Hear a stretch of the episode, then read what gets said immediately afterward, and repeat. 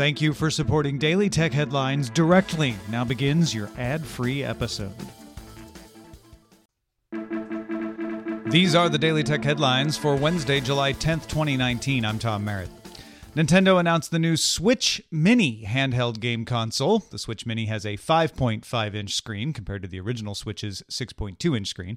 It's also slightly lighter at 0.61 pounds versus 0.88 pounds for the original. The controllers are not removable on the Switch Mini, and the left controller has a typical D pad. While it does have a USB C port, it does not support a TV dock and does not have a kickstand. Nintendo claims the Switch Mini will get 20 to 30% more battery life than the original so about three to seven hours. Switch Mini goes on sale September 20th for $200 in yellow, gray, or blue.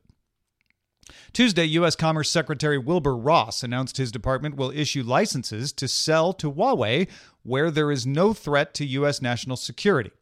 Huawei remains on the entity list. In a separate speech, Director of the White House National Economic Council, Larry Kudlow, said non security critical components would be allowed to be sold to Huawei for a limited time. After a meeting with China on June 29th, the U.S. president said that the restrictions would be eased. YouTube announced changes to its copyright claim system. To manually file a copyright claim now, a user must include timestamps of the infringing material. Repeated failure to provide accurate timestamps with claims will lose a person the right to the filing system. Respondents to claims can use YouTube's editing system to remove the offending parts or swap out music.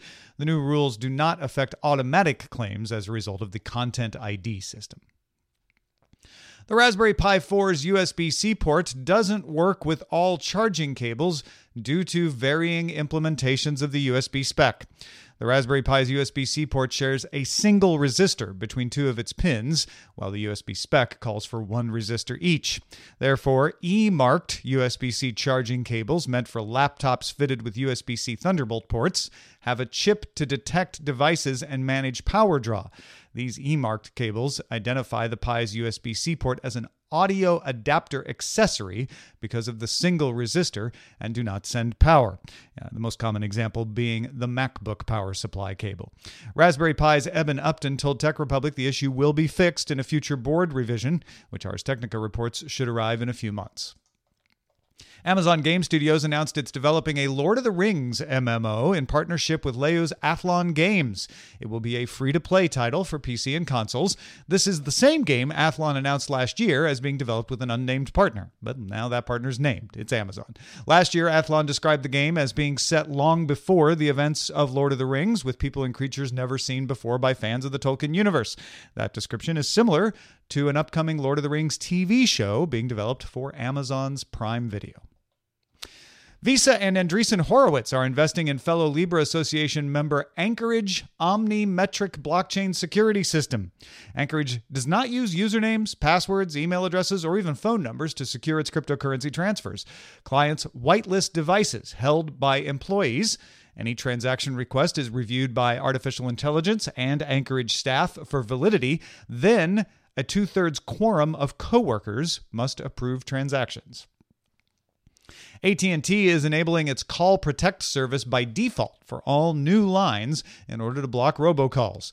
Call Protect blocks fraudulent calls, flags telemarketers as suspected spam, and lets users maintain a personal block list. The service has been available for free, but a customer needed to enable it themselves. Existing users can still do that and activate it, though AT&T says it will begin turning it on for existing customers eventually on its own. Any customer can opt out of Call Protect if they wish. The UK's National Health Service is bringing a skill to Amazon Voice Services to let users ask questions like How do I treat a migraine? or What are the symptoms of chickenpox? Answers will be drawn from the NHS website. Finally, Warner Media announced its new streaming service scheduled to arrive spring 2020 will be called HBO Max. Along with HBO content, the service will also exclusively have all 236 episodes of Friends, The Fresh Prince of Bel Air, and Pretty Little Liars. It will also have previous seasons of Warner produced shows for the CW, like Batwoman, starting 30 days before the premiere of the next season of those shows.